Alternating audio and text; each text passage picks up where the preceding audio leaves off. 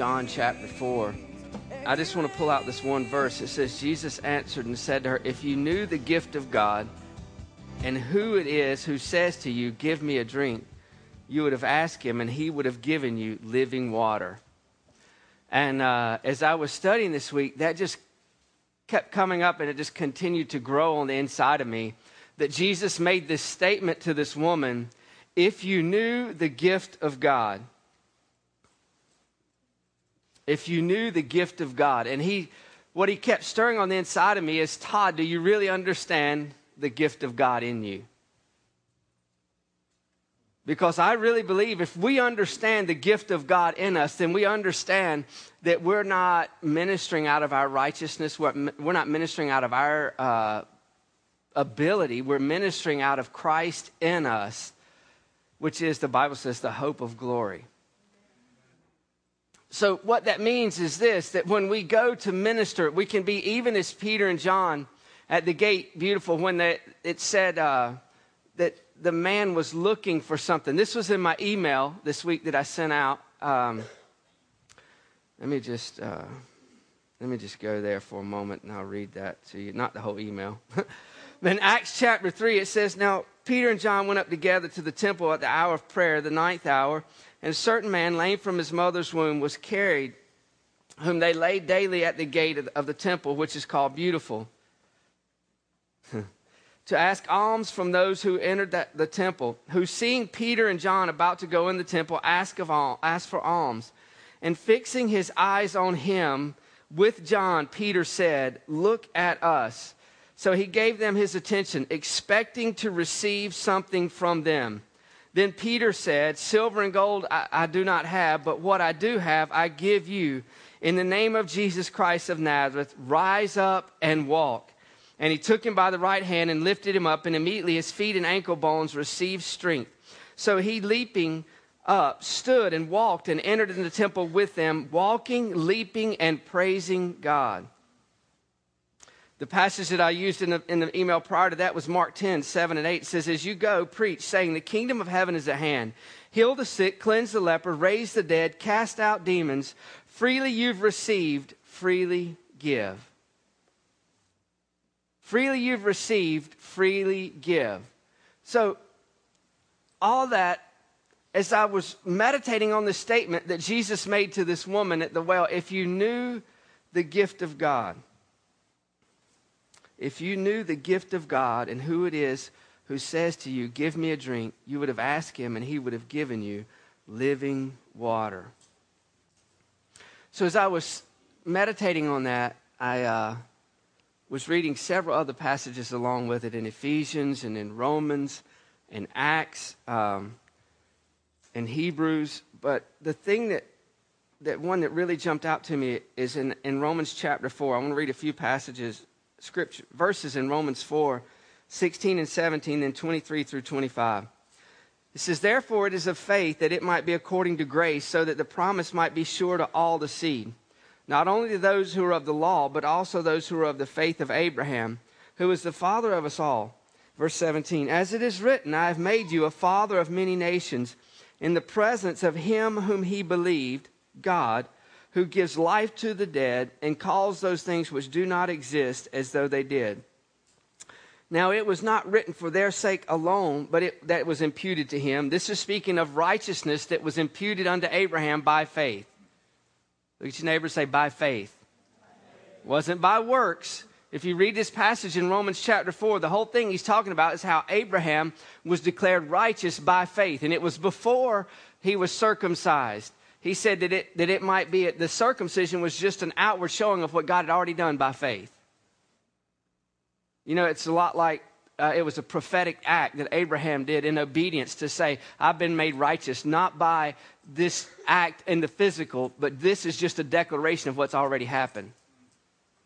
Same thing as what baptism is for us as a New Testament believer. It's not just a, a thing that we do out of obedience, it's a prophetic act that says that I, I died with Christ and I am now resurrected with Christ. And here's, here's where I've been meditating and what just keeps growing on the inside of me. There are so many things that we do just out of tradition that Jesus himself said the traditions of men have made the word of God of no effect. that we do things religiously and we do them traditionally and we don't understand the power that's in them. And I think sometimes we're just like that Samaritan woman standing at the well. And Jesus said, If you knew the gift of God that was there, who is he? He's I am. He's not I was. He's not I will be. He's I am. He said, If you knew the gift of God and who it was, you would ask of him. And he would give you living water, water that comes out, that'll, that'll spring up from the inside out of you. And as I was looking at all that, look at this. Verse 23 again, it says, For it was not written for his sake alone that it was imputed to him, but also for us. That's you and that's me. It was written for us. It shall be imputed to us who believe in him who raised up Jesus our Lord from the dead. Look at verse 25. This is what's so amazing to me. I, I saw it with fresh eyes this week as I was studying. Verse 25 says this Who was delivered up because of our offenses and was raised up because of our justification. Listen, hear that like you've never heard it before.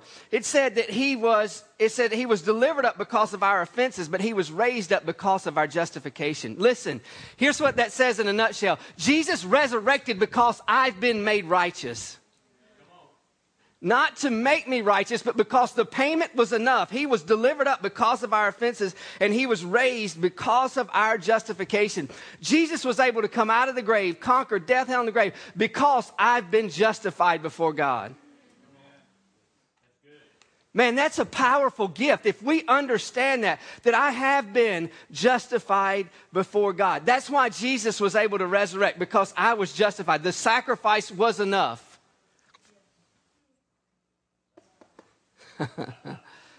I've shared this before, but the, when Elijah, when they said, the, when it came against the prophets of Baal, and it says that the, the fire of God came down and it, it burned up the sacrifice, the altar, and licked up the water.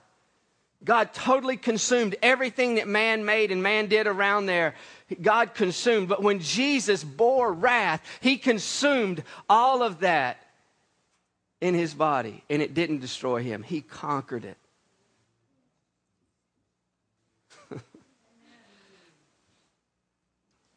I really believe with all my heart that the Lord in this season is saying, I want you to know the gift that's in you.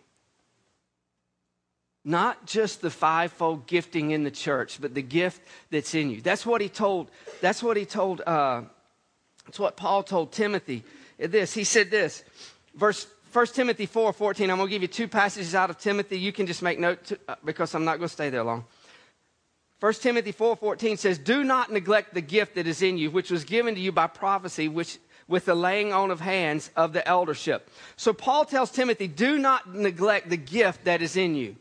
So if he if he charges him or encourages him not to neglect the gift, that means what? That means he can neglect it. I didn't mean to leave that too open ended for you. But if, if Paul tells Timothy, don't neglect the gift, that means that he has the opportunity to neglect it right?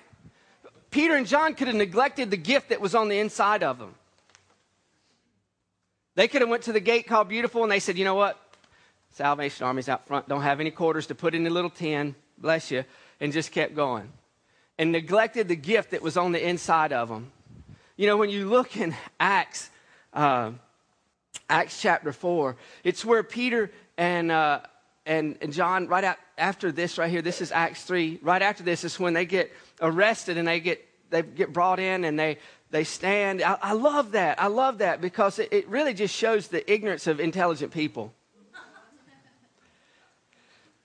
because they told him, they said, they said, look, you got to quit talking about Jesus, but tell us, how did this man get healed?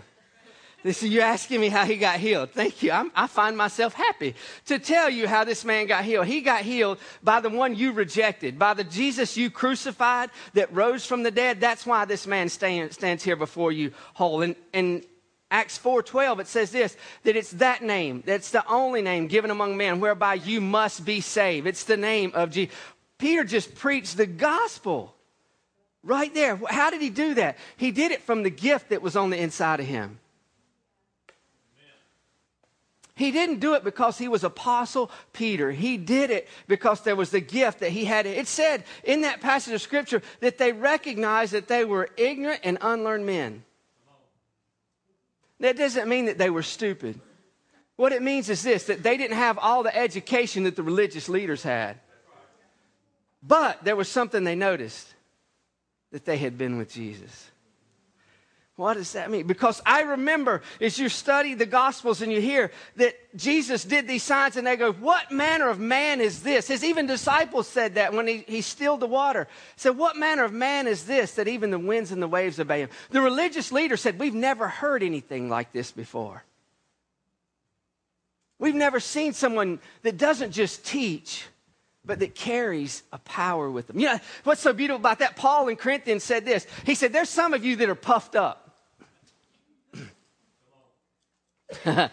he said, There's some of you that have a lot of knowledge and you're talking about the Lord, but I'm coming, and when I come, we'll see who's walking in power. I'm a little stirred up. Andrew Wommack said this the powerless gospel is not the gospel. A powerless gospel is not the gospel because you can't separate the two. In, in Luke 4, when Jesus came, he, he stood up in the temple. You know what's so powerful about it? I know I've shared all this before, but I'm telling you, we're in the Christmas season. It's all about the gift, it's all about giving and things like that. And I want us to understand as we end this year, this calendar year, and begin a new calendar year, that we understand the gift that's on the inside of us. That we don't approach another year with just empty New Year's resolution that says, I'm going to be better. I'm going to blow it out during Christmas and eat all the junk, but January 1, I'm going to try out, start training for Mr. Olympia or Miss Olympia, whatever. But if we understand the gift that's in us, man, if it's weight loss, it's, it's not a thing. You don't focus on weight loss, you focus on Jesus. that our eyes are set on the true and the living God, and that we live from who lives in us, whose we are, instead of trying to do something and trying to be something, just another year, that we embrace the reality of who Christ is in us and we walk in this new year with that reality and that understanding, that we don't just pursue a gospel that sounds good, but that we carry a gospel of power, of life, that, that every day we have opportunity to release what's on the inside of us. He said, freely you've received, freely give. And if we'll under, if we'll awaken, not if, as, as we awaken to the reality of who we are, I'm telling you, it's what the world is hungry for. It's what creation is groaning for. The manifestations of sons and daughters who don't go out and try to do a work. That it's it literally it becomes the fruit of righteousness, not fruit for righteousness, the fruit of righteousness. There's a huge difference. That we live from a place that we understand we've been made right. I mean, again, I gotta, I've got to read this again because as I read it I saw it like the first time all over again, Romans 4:25, who was delivered up because of our offenses and was raised up because of our justification. Not that we could be justified, but that God saw us justified. When did that happen? At resurrection. That's when God declared they're justified. I, have shared this, you know, justified. I had a professor in college said, just as if I'd never sinned. Justified. Just as if I'd never sinned. That's the way God looks at us. And as we renew our minds to that, and renewing the minds, it just comes through repentance. That's the only way. And what is repentance? That you beat your breast and you talk about how sorry you are? No. Repentance is this, is recognizing truth and making adjustment to it. Now, there may be times that you beat your breast because you go, man, how in the world did I let that slip so long? But true repentance is a changing of the mind and a changing of the direction that we don't just hear, but that we change and we adjust to it so that what's been given us can be given through us. This amazing gift of the life of God in us. He was raised for our because of our justification. Listen. Ephesians 5. verse 1 Therefore, be imitators of God as dear children, and walk in love as Christ also has loved us and given himself for us, an offering and a sacrifice to God for a sweet smelling aroma. He said, Therefore, be imitators of God as dear children, and walk in love as Christ has also loved us and given himself for us, an offering and a sacrifice to God for a sweet smelling aroma. Let me ask you this. If it was if we couldn't be imitators of God, would it be unjust of him to tell us to do it? Yes, that's not a trick question. If it, if it was impossible for us to be imitators of God, it would be unjust for him to tell us to do something, right?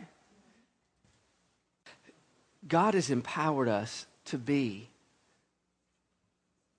his body on the earth every every joint supplying that's why paul told timothy he said stir up the gift that is in you which is given you by prophecy with the laying on of my hands uh, um, don't no not neglect the gift second timothy was the other passage i was going to share second timothy chapter 1 verse 6 says this therefore i remind you to stir up the gift of god which is in you through the laying on of my hands. For God has not given us a spirit of fear, but of power and of love and of a sound mind. We quote that all the time. God's not given us a fear, spirit of fear, but of power and of love and of a sound mind. I, I, I remember when my daughter was little, I don't remember where there was Tina and uh, I don't remember who all was in the car. You remember who was in the car? But they said something. Brianna was in the back seat in the car seat, she was little. She was still in the car seat. And they said something about being afraid or something. And Brianna just out of the blue said, God's not giving a spirit of fear, but a power, of love, and a sound mind. I was like, come on, and a child will lead them. She got them all in line, got them correct right there. Again, listen to how Paul writes this.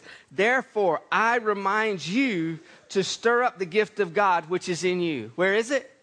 It's in you. Jesus said, if you knew the gift of God, then you would have asked him. Look, 1 John 5 says this.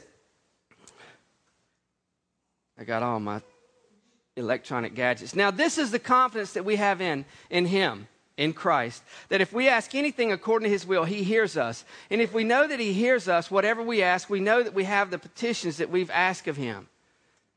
He said, This is the confidence that we have in who? In him in me, in my ability to pray. This is the confidence that we have in who? In Him, in Jesus. The confidence is not in me, it's not in my performance. Is there a part that I have to play? Absolutely. It's partnering with His promise. Again, I read this already, Romans chapter 4, that it is 4:16. Therefore, it is of faith that it might be according to grace, that the promise might be sure to all the seed. And he said this this is the confidence we have in him. If we ask anything according to his will, he hears us. And if we know what he, that he hears us, whatever we ask, we know that we have the petitions that we have asked of him. See, it's that place of knowing, one, who he is and that I'm in him, and that in him all things are made new. That we've been made righteous because of what Jesus did. Listen, listen to this Ephesians 2. Ephesians chapter 2, verse 4. But God, who is rich in mercy because of his great love, he told Timothy, stir up the gift which is in you, right? So that means that if we don't stir it up, that it can sink to the bottom. You know, right now in the season, they have pumpkin spice uh, flavoring for your coffee, right? And I get that puppy out in the morning and I shake it up. Because some of the good stuff falls to the bottom. And if you don't shake it up, you just get white sugar milk. That's what you get. So I get that puppy and I shake it up. I stir it up because I want it all. I don't want just the filler stuff, I want it all. And sometimes the good stuff sinks to the bottom. And the same thing in us. You know what? Life will cause the good stuff to sink to the bottom. Don't shout me down when I'm preaching good. Just opportunities throughout the day will cause the love of God, which is in us. We, you know, we don't have to pray for the love of God. We just have to walk it out. Because it's been shed abroad in our hearts by the Holy Spirit. Romans 5. It has been. Past tense. It's there. It's mine. He's, he lives in me. I'm in him. He is love. Love abides in me. So it's not a fact do I ha- that I have to pray. You know, when, we in a, when we're in an amazing opportunity, we don't have to say, Lord, I need your love right now. Come love. Come love. No, what we've got to do is stir up what's already in us. It's the love of God. If not, then you need to get born again. Because God is love, First John and, and he loves us, he lives in us. Okay. Verse 4. I was, I was going somewhere with that. Ephesians 2, verse 4. But God, who is rich in mercy because of his great love with which he loved us, even when we were dead in trespasses, he made us alive together with Christ. Do you see that? With. That means conjointly together with Christ. By grace you have been saved and raised us up together and made us sit together Anybody catching the theme? Together, together, together. We're together. We're all together. Just big group hug. Come on, everybody in. Everybody. I'm just kidding. Together in heavenly places in Christ Jesus, that in ages to come he might show the exceeding riches of his grace in his kindness toward us in Christ Jesus. For by grace you have been saved through faith, that not of yourselves, it's the gift of God, not of works, lest anyone should boast. For you are his workmanship, created in Christ Jesus. Anybody? I mean, really, you don't have to be a doctor to understand this. Together in Christ Jesus. You got it? I can't move on till everybody's with me because this right here, I didn't even need explanation. I'm just doing it because I like it. I have fun in Christ Jesus for good works, which, which God prepared beforehand that we should walk in them. So he says here, we're made alive together with Christ. We're raised up together with Christ and made to sit together in Christ Jesus.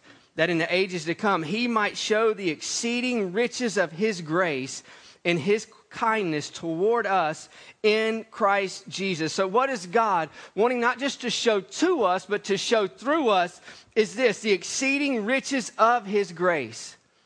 He wants to show the exceeding riches of his grace in kindness toward us in Christ Jesus. For by grace you have been saved through faith, that not of yourselves, it's the gift of God, not of work. Listen, John, what did he tell the, the Samaritan woman? If you knew the gift of God, right? Right here in, in these four, in these, uh, in Ephesians, four, five, six, seven, eight, nine, ten. Seven verses. In these seven verses, he's given us a glimpse of what the gift of God is in us. Just a glimpse. This is not a deep exhortation on it. It's just a little glimpse that Paul wanted them to understand in Ephesians uh, chapter 2. He said, Listen to this not of works lest anyone should boast, for we are his workmanship, created in Christ Jesus for good works. We don't do good works to get in Christ Jesus. Because we're in Christ Jesus, good works come out of us. Amen. You know, Brianna doesn't come and li- sleep in her bedroom upstairs to be my daughter. She comes and sleeps in that bedroom upstairs because she is my daughter. She goes to the cupboard and to the, to the fridge and gets what she wants, not to be my daughter, but because she is my daughter. She gets in the car that we pay for and put gas in and drives it wherever she needs to go.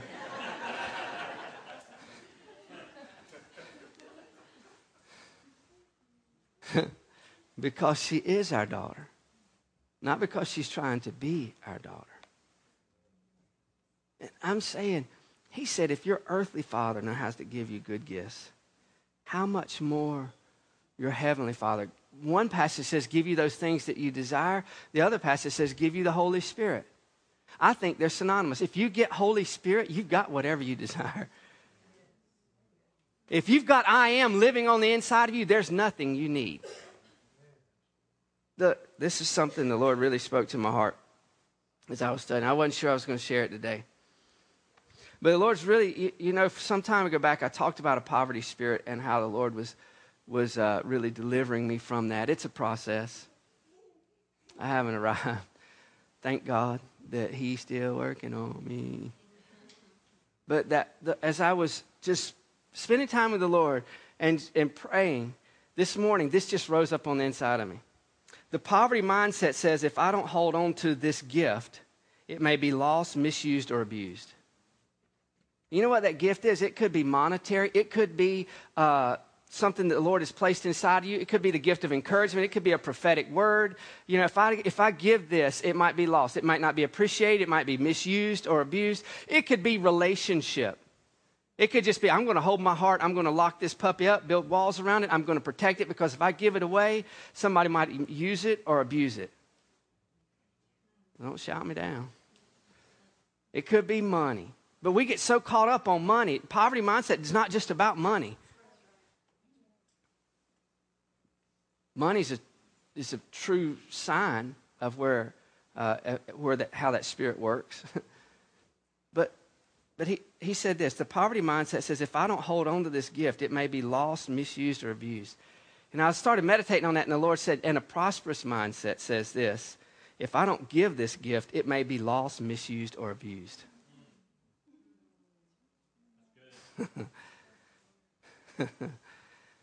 See, a prosperous mindset says, man, if I don't give this, he said, freely I've received, so freely I give. If I don't give this, then it could be lost, it could be misused or it can be abused because I'm not using it for what God told me to use it for. So it's all where your focus is. If you see, if you know, as we know, the gift of God that's in us. And he says, man, you know, here's, here's a practical way, right? Ladies, I'll just say ladies, not because it's your job, but because ladies are more inclined to do this. Ladies, your house, you really want to clean it because the family's coming in for Christmas, right? You want it clean. This is the world I live in. Just being transparent. And in your husband's eyes, it's already spotless clean. But in your eyes, it needs to be clean. I mean, doesn't, man, that, wow, sorry, I'm being too transparent. No. But the Lord puts on your heart, look, I know you got the afternoon off and you could clean your house and it could be ready for the family. But so and so has been going through a rough time and they've been working extra hours and they really would need their house cleaned as well.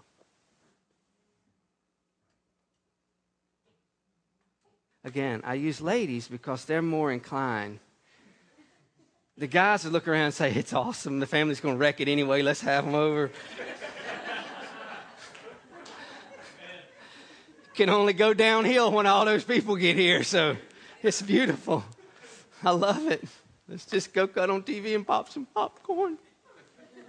Wait for them to get here. But see, it's you, and, and I can, it can go even further to using the gift that God's placed on the inside of you that you're standing somewhere and the Lord just really highlights somebody. And you don't know him from Adam. And he says, I just want you to go over there and tell him this and you go, oh, but what if they don't appreciate it? What if they don't accept it? That's not your responsibility. But I can tell you this if you hold on to it, I can promise you you'll miss it. I can promise you that it won't bring forth the fruit that it's supposed to bring forth because you held on to it and it wasn't yours to hold on to. So, if we, as we renew our minds to this understanding that we know the gift of God that's on the inside of us, and He, is, he has given us a grace that is well able to make us excel in any circumstance or any situation.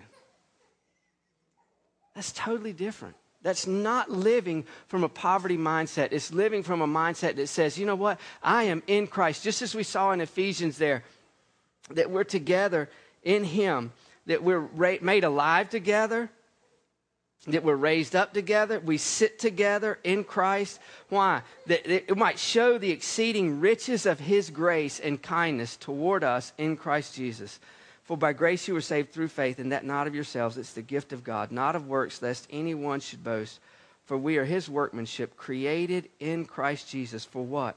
For good works. That what?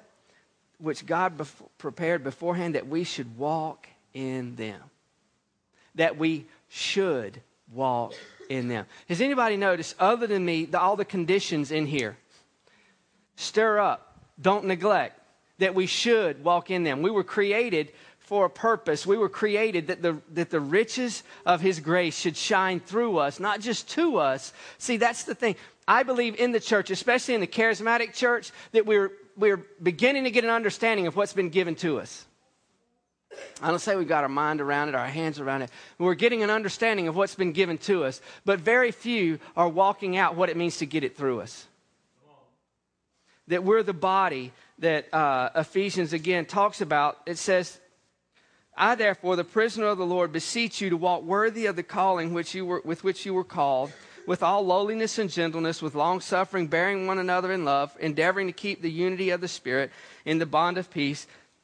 There is one body, one Spirit, just as you were called in one hope of your calling, one Lord, one faith, one baptism, one God and Father of all, who is above all and through all and in you all.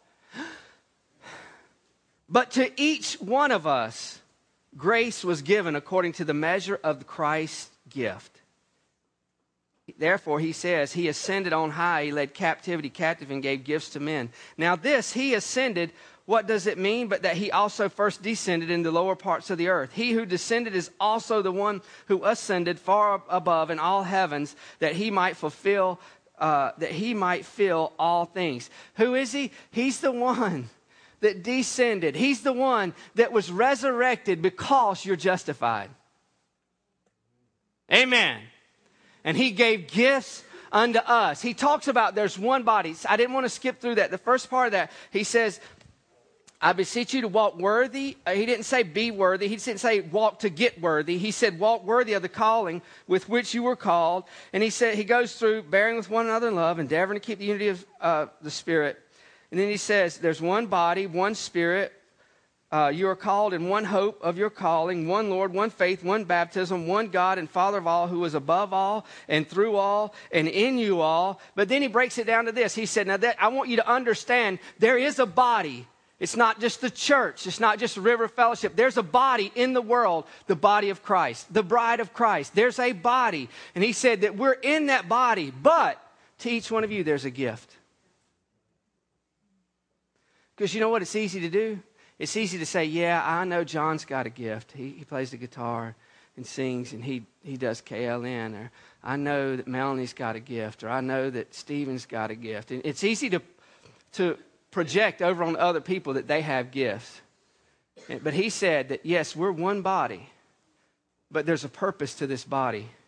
He said, but to each one of us a grace was given according to the measure of Christ's gift. He told the woman, again, if you knew the gift. I'm just saying the Lord is awakening me and saying, Todd, I want you to know the gift that's on the inside of you. Because as you know the gift that's on the inside of you, you'll be able to minister from that gift. And what that'll do is it'll, it'll ping other people. It'll draw other people in to walk in what God has called them to walk in. He said this, look, and he gave himself uh, verse 11, he gave himself some, pro- some to be apostles, the prophets, evangelists, pastors, and teachers. Yep, you're right. They're the ones that's supposed to do the work. That's what we pay them for. We pay them to do the work. We take up offerings. We support missionaries because they do the work. We come to church. We sing peppy songs. We feel good and we go home and we go to work and make money so we can pay the people to do the work for Jesus. Well, let's just see what it says. Verse 12 For the equipping of the saints, for the work of the ministry, for the edifying of the body of Christ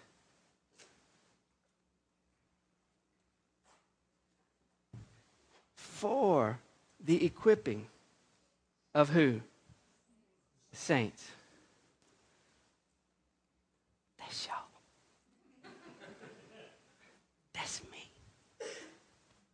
I'm a saint. That preacher the river said he was a saint. yes, he did. For the equipping of the saints, for the work of the ministry, for the edifying, the building up of the body of Christ. Every one of us. It's Each of us. It's not the, the, the five. In, in reality, if you understand what Paul is saying here, the fivefold ministry gifts aren't, out, aren't supposed to go out and do the work for the church. They're to come in the church and equip the church to go out and do the work. Because not everybody's an apostle, a prophet, evangelist, pastor, or teacher. But what they do is they can raise up people under them and teach them, and then they go out and they do the work of the ministry. I'm just saying, that's what it says.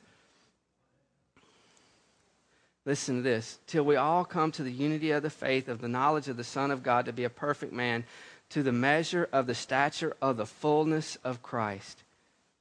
He said the purpose of this, that everybody understanding there's a gift on the inside of you, the purpose of that is that as everyone stands up, as everyone is equipped to do what God's called them to do, we see the body of Christ coming into this fullness.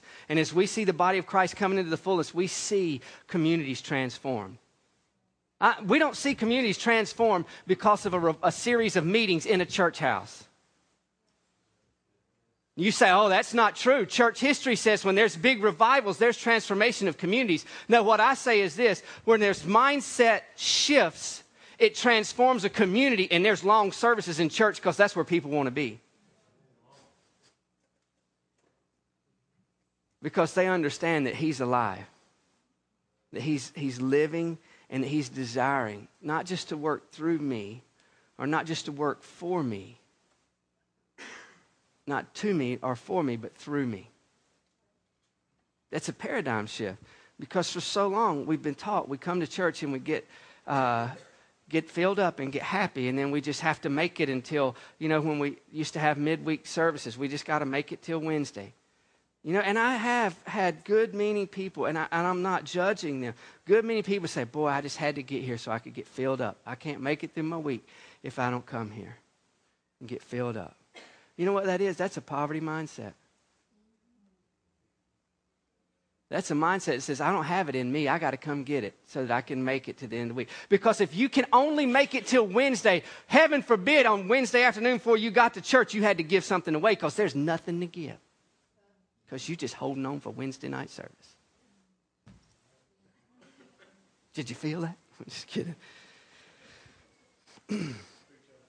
so as we renew our mind as we understand this gift that's on the inside of us, the power of the living God. We see communities transform. I tell you, I can't ride through Gibsonville without saying, God, give us Gibsonville. In Psalms 2, he said, ask for the nations. Again, I go, last week, last week, Satan tempting, it just happened last week. Y'all know that? Satan tempted Jesus. I'm just kidding. Last week I shared about Satan tempting Jesus. And he said, he took him up and he showed him all the kingdoms. He said, These are mine. That's what he said. And he said, If you'll bow down, I'll give them to you. Jesus didn't ask for them, he took them. He conquered him. And he took them. So just process with me. Satan said, These were delivered to me by Adam because God gave them to Adam and Adam gave them to me. They're mine. The kingdoms are mine. And if you'll bow down, you'll worship me. Jesus said it doesn't work that way. I only worship the Lord, Him only. Doesn't work like that. So Jesus conquered him. He was raised because I've been justified. So when he was raised, I'm in him. Do I need to go back and read Ephesians again? Somebody saying, Lord, please don't. Ephesians 2 4 through 10. It talks about together with Christ, in Christ, together with Christ. So that being said, when he was raised and he did all that, he did that not just for me, but with me. so now, who do the kingdoms belong to? Thank you, Tish. Who? Us. In, in Psalms chapter 2, I was looking at that. He, in Psalms chapter 2, it's a, it's a uh, messianic psalm. But he said, Ask me and I'll give you the nations. Just talking about Jesus. He says, Ask me and I'll give you the nations. Talking to God, Jesus, give me the nations. And, and as I was looking at I was like, wow, well, so Lord, is it doctrinally correct for me to ask for the nations? He said, Only if you're in Christ. If you're not in Christ, then it's not right for you to ask. Then that's when he took me back to Ephesians chapter 2 and just really said, Are you listening? You're together You're with him. You were raised up. You're seated with him in heavenly places. So we don't ask for the nations from down here begging, saying, God, give us the nations. We ask from the nations from up here, saying, God, I'm seated with you. And you, through Jesus, conquered the devil, and the nations belong to us. So, God, we'll start with a community called Gibsonville. And we'll see where it goes from there. Now, I'm going to bring uh, Ben up. Ben Price is a, a good friend and uh, I had the privilege of meeting a good friend of his yesterday, Scott Lee. But uh, the power's on the bottom. Ben and, and Scott had the opportunity this summer to go uh, to Mexico. Isn't that right? Mexico. Yeah. And uh, I just want him to share some of his testimony about what God did there in Mexico. So, Shiba. Yeah, we, um, well, it's a little loud. Um, we went to um, right outside of uh, Guadalajara, which is uh, near the Sierra Nevadas. Um, in Mexico, I have a good friend that lived there for about eight years, and uh, we've done some ministry together and been wanting to do some uh, outreach to uh, the unreached people there. And uh, up in the mountains in the Sierra Nevadas, there's a, a group of ancient Aztecs called the Huicholes and uh, it, you know a lot of a lot of us think that all of Mexico should you know know Jesus and all that, uh, but that's just a complete lie. Um, a lot, of, you know, a lot of it's propaganda from governmental people. But, anyways, uh, long story short, it's kind of a dream of mine to um, find unreached people. These are people that, when you say Jesus, they don't they don't know who you're talking about. These people that never heard the name of Jesus. You know, and you talk to them, they say, you say, "Hey, have you ever heard of Jesus?" And they say, "Well, Jesus doesn't live here. Uh, you know, he must be at the next tribe." That kind of thing. And um, so it's been on my heart for a long time. We, me and my wife have done missions around the world, but it's just been something that's uh, burned in me for a long time to reach people that have never heard of Jesus. And so I asked my buddy who was living down there. I said, "Man, if I'm going to come, you know, I, I, want to, no matter what we do, I want to find uh, unreached tribes." He said, "Well, I know about a group um, uh, called the Huicholes that are. It's about one, about 26 hours total to get to them." and uh, this is driving. and uh, he said, "I know about this group up in the mountains. Uh, they're they're ancient Aztecs, so they're not Mexicans. They're actually um, Aztecs, you know, local tribes." And so I said, "Okay, well, if we're com- if I'm coming, let's go to them." And so me and him load up in his big, huge truck, and uh, we drive one day. Uh, you know, about a day's drive out, outside of Guadalajara, and we get to the base of the Sierra Nevadas. Uh, the next day, we over, you know, we uh, actually get there and we, um, we're just being led by the Spirit. So we actually find these people, actually just see a, a stand for some Coca Cola. And we're like, hey, it's hot. Let's get some Cokes. And uh, we get there. So we're just prophesying over this, uh, just praying for this lady and stuff. And she says, Are you guys ministers? And we're like, Yeah, we are. And uh, this lady is on the, uh, it's hard to describe, but the Sierra Nevadas, they come all the way down into Mexico. And we're coming up from the edge and we hit the base of the Sierra Nevadas. You tracking with me? Right? You following me, right? It's just like, you know, basically we're all in civilization, right? We hit the base of the Sierra Nevadas. It's like the last point of, like, the road stops and now you're driving on dirt. You following me? Okay? No electricity, no anything right? So we meet this this lady. She's selling Coca Colas, and we tell her what we're doing, and uh, she starts crying. And uh, she says, Well, she says, You're an answer to my prayer. We said, Great. She said, Actually, you know, I got born again uh, 10 years ago.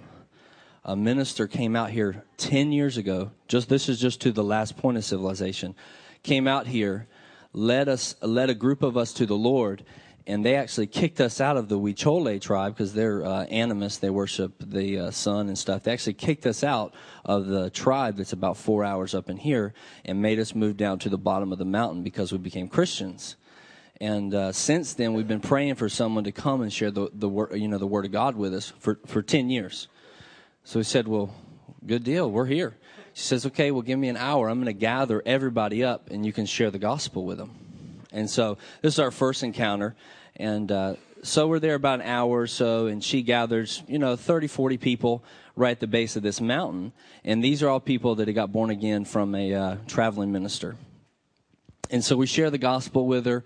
Um, we start preaching about the kind of what Todd's been talking about, just about Jesus being here right now. We start releasing healing, start praying for people. Miracles start to break out um, over and over and over again. You know, all kinds of stuff. People would like. Uh, one lady had a bulging disc; it just snapped back into place. And uh, you know, this is you know, there, there's no, we're not singing any songs. There's nothing. And um, and I asked them, and I, this was this was this was something that touched my heart. I don't know if I asked them or if they shared. The, the woman stood up and shared, and she said, uh, No, I asked them. I said, Have you guys ever experienced anything like this before? And, uh, you know, she stood up, and a couple of the other gentlemen stood up. She said, They said, No, we've never experienced the, the manifest presence of God in our life. And so God just kind of rolled in there like a like a cloud, right? And they're weeping and they're crying. Several of the uh, younger ladies have been molested. You know, it's really high um, with uh, sexual molestation up there, and and alcoholism and abuse and stuff. And uh, so people are getting delivered. Some of the girls just got delivered right on the spot. Uh, several, a couple of them gave their lives to Jesus. And uh, so we tell them, so we're actually trying to find uh, a tribal group that has never heard of Jesus they said, okay, well, there is one um, that we know about that's, but it's another 10 hours into the mountains. So we're like, okay, can you give us directions? So they're kind of giving us these, you know, directions. that are a little bit more, uh, they weren't from Google, that's for sure. Um, so she just tells us, you know, you go, you crawl, you take a ferry and you cross this huge, this huge lake that they had dammed, right? and that was the po- last point of civilization. So you cross the da- you cross this ferry to the other side, and you go over five mountain ridges. it's one, two, three, four, five, and they live up here. And you're just going to follow this. There is a dirt trail, you know, that they would walk back and forth. And so we said, okay. So we spent the night. We woke up the next morning. We headed out took the ferry, and we're just stopping. There's just little random stuff along the way. We're stopping, making sure you know, these people out here, like, yeah, the Huicholes, they're, they're up here. So we get to this tribe, and uh, again, this is 10 hours, you know, up and down, up and down, your head's hitting the ceiling type of thing, you know, like that's how bumpy it is. And we're in a 350 that's jacked up like this high, you know, it's just crazy. Um, so we get to these people, and they're all out playing games and stuff, and um, they see us, right? And they're obviously we're white, they're not. So, that, and we have a huge truck, and they're riding horses. So they're like, "Who are these folks?" So we get out, and my buddy's uh, fluent in Spanish. So they did speak Spanish and uh, uh, like a Aztec. I forgot the language, uh, what exactly the name of it is, but uh, he's fluent in Spanish, and so he gets out and he asks for let's call the mayor, and um, it's kind of like just a leader. They have a tribal leader. There's probably about 200 of them. Two to two, maybe. Well, with kids, there's probably 500. There's no telling. There was just they were everywhere, and um, so he asked for the tribal leader, and uh, so he, the tribal leader comes up and he's like, "Hey, you know, thanking us for being there," and uh, we just he tells them, he says, "Well, I've got a famous speaker here from America," and uh, he's pointing to me. I don't know what he's saying. He's saying in Spanish, and uh, he says so, and so he would like to speak to you guys. And uh, the mayor's like, yeah, yeah, yeah. I'll gather everyone up and, and we'll let them speak. And uh, and I'm just, you know, I don't speak Spanish, so I'm just seeing them all shaking their heads and smiling and stuff. And he says, then he tells me what he says. oh, great, good. So we don't tell them we're Christians at all. We don't say anything about Jesus. There's no churches. There's no crosses. There's nothing. And uh, actually, he actually tells us we're the the only people that ever visited them were the government. No other people had ever been there. We were the first Americans they had ever seen. Were the first white people. Uh, some of them seemed, some of them would make trips down to town, but a lot of them stayed up. They would go down and get you know special supplies. But the government had come in and brought them water actually, and uh, and, and some, some, small education. Uh, anyway, so they gather everybody up, and um, you know probably probably about this this size of folks, and then you know kids and stuff, just you know sh- you know running around. And uh, so I just began to tell him my testimony about Jesus touching my life, changing me, coming into my heart. And uh, just, you know, and I used it in terms, I didn't, you know, like Jesus, the living God. I had an encounter with him. And I told him after years, he actually spoke to me about you. And he told me that he wanted me to come to you so that you could experience him as well. And then I began to tell him these miracle stories of me seeing people supernaturally healed, tumors disappearing, and things like that. And you see the attention starting to perk up. And I said, Well, you know, Jesus, the same Jesus has touched my life, he's here today, right now, in this room, and he wants to touch you. And so I just uh, I said, anybody with any sickness, I want you to stand up. And so actually, it was pretty cool. The mayor stands up, and I'm like, ooh. and he jumps up, you know, and we're, you know, we're, doesn't matter. We go missing, we're missing forever. Not find us. So he stands up real fast, and I'm like, whew, but didn't offend him. And he, and he yells something in Spanish. Again, I don't speak Spanish, so, and not the way they talk, at least. And um, he yells something in Spanish, and then everybody starts coming forward. And my buddies translating for me said, uh, the mayor stood and said, everyone who's sick, come now. I want you to experience this. And so, you know, you got the mayor on your side, you know. It's like, all right. So everybody comes around and we start, I just start praying, releasing, uh, just saying, you know, in the name of Jesus, every pain, every problem, I start breaking the, the, uh, the uh, bonds of the devil. And then, uh, this is cool. All of a sudden, pop! This guy's back snaps back into place right here. Been bulging discs and stuff. He starts freaking out, and a couple more start popping. And then you see everyone's eyes start to get big, and I'm giving him the microphone. He's sharing and stuff, and uh, and um, and then all of a sudden you see like 50 of the of the women just bolt into everywhere. All of a sudden they come back with their children, everyone that's sick. They start just gathering up. So for an hour they gathered in one line, you know, just nonstop every single person was healed right on the spot. I got on video, and uh, just one one after another. You know, uh, one of the most remarkable was a guy had something. I don't even. It wasn't even a bulging disc. He had actually uh, almost like broken his back, and he had a. Um, so here's your back, right? He had something look like almost like someone had tried to take a TP out of his back. You know, what I mean, it stuck out like this. I mean, like at least seven inches off his back, and we just put our hands on it, and snapped right back into place, right underneath our hand. Another guy had an actual broken back. He was in a full body cast. We prayed for him. Body cast healed. He had actually got ran over by, like he had gotten ran over by something. I don't even know what happened to him. He, I think he had like fallen off of something major. Uh, but over and over and over again, we're asking them, and they're and these aren't people, you know, they're not trained to you know, fake a healing. You know, they're actually it was awesome with these ladies, and I loved it because it was so it was so pure. Uh, some of the women, you know, they would come up and they they'd have five or six pains, you know, and and they're you know hacking up their their legs at me and they're pointing at me. Get this knee, and I'd pray, and and they'd be like, "That's a little bit better," and they keep giving me their foot, and you know, they'd be poking their butt at me and stuff, and they're like, "Get my hip healed," and and if it wouldn't be healed, you know, if they weren't completely healed, they're still in pain. They they would just keep saying, "No, no, you got to finish this," you know. I'm like, and uh, I'm like, okay, and so we just kept we prayed. It was probably about an hour, but I'm, I'm not exaggerating at all. Um, and before we went up there, I looked over at my buddy Scott. I said, "You know what?" listen, if we're going to believe for something here, we want I just want to believe for 100% of every single person we lay hands on to be healed. And he said, okay, so we're, we're making this trip. This is going to happen. And especially if we're telling them that this is the, the, the true living God was going to have to show up. And uh, anyways, every single one of them get healed. Uh, the line's done. And so I said, listen, well, you know, this Jesus that just healed you and did miracles in your midst, he also wants to be in your heart and the Lord of your lives because he's the one that created you.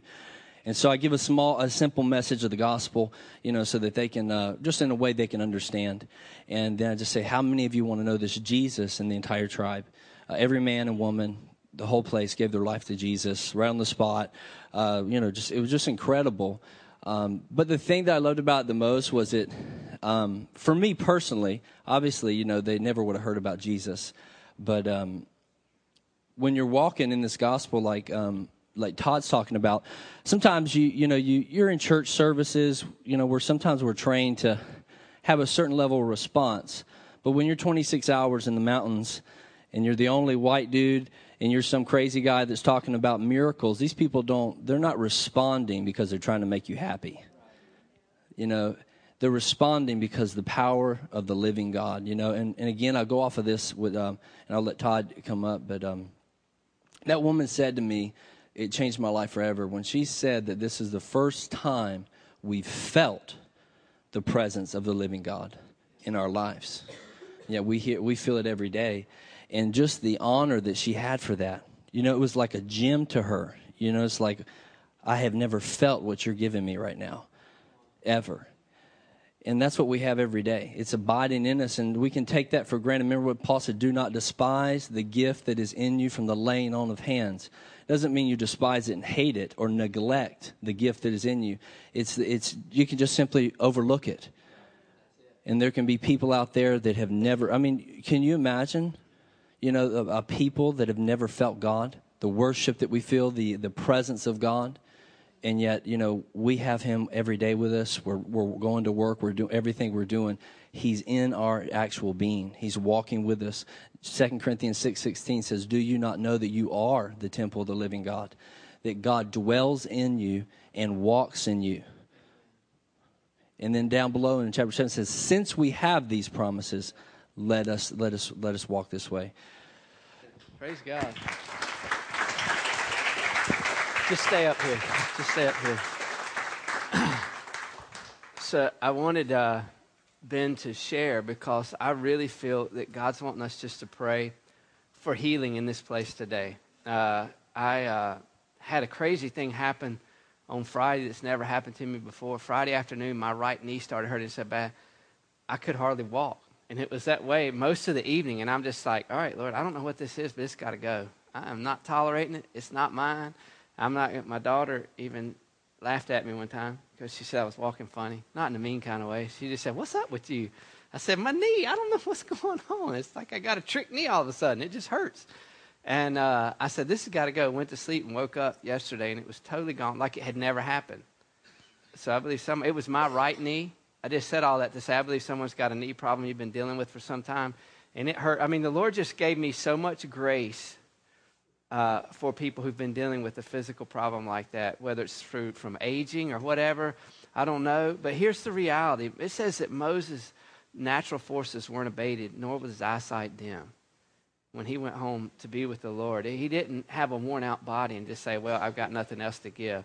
No, his time, he came to the end and he was still had all his normal functions. So there's a knee, uh, if there's a knee.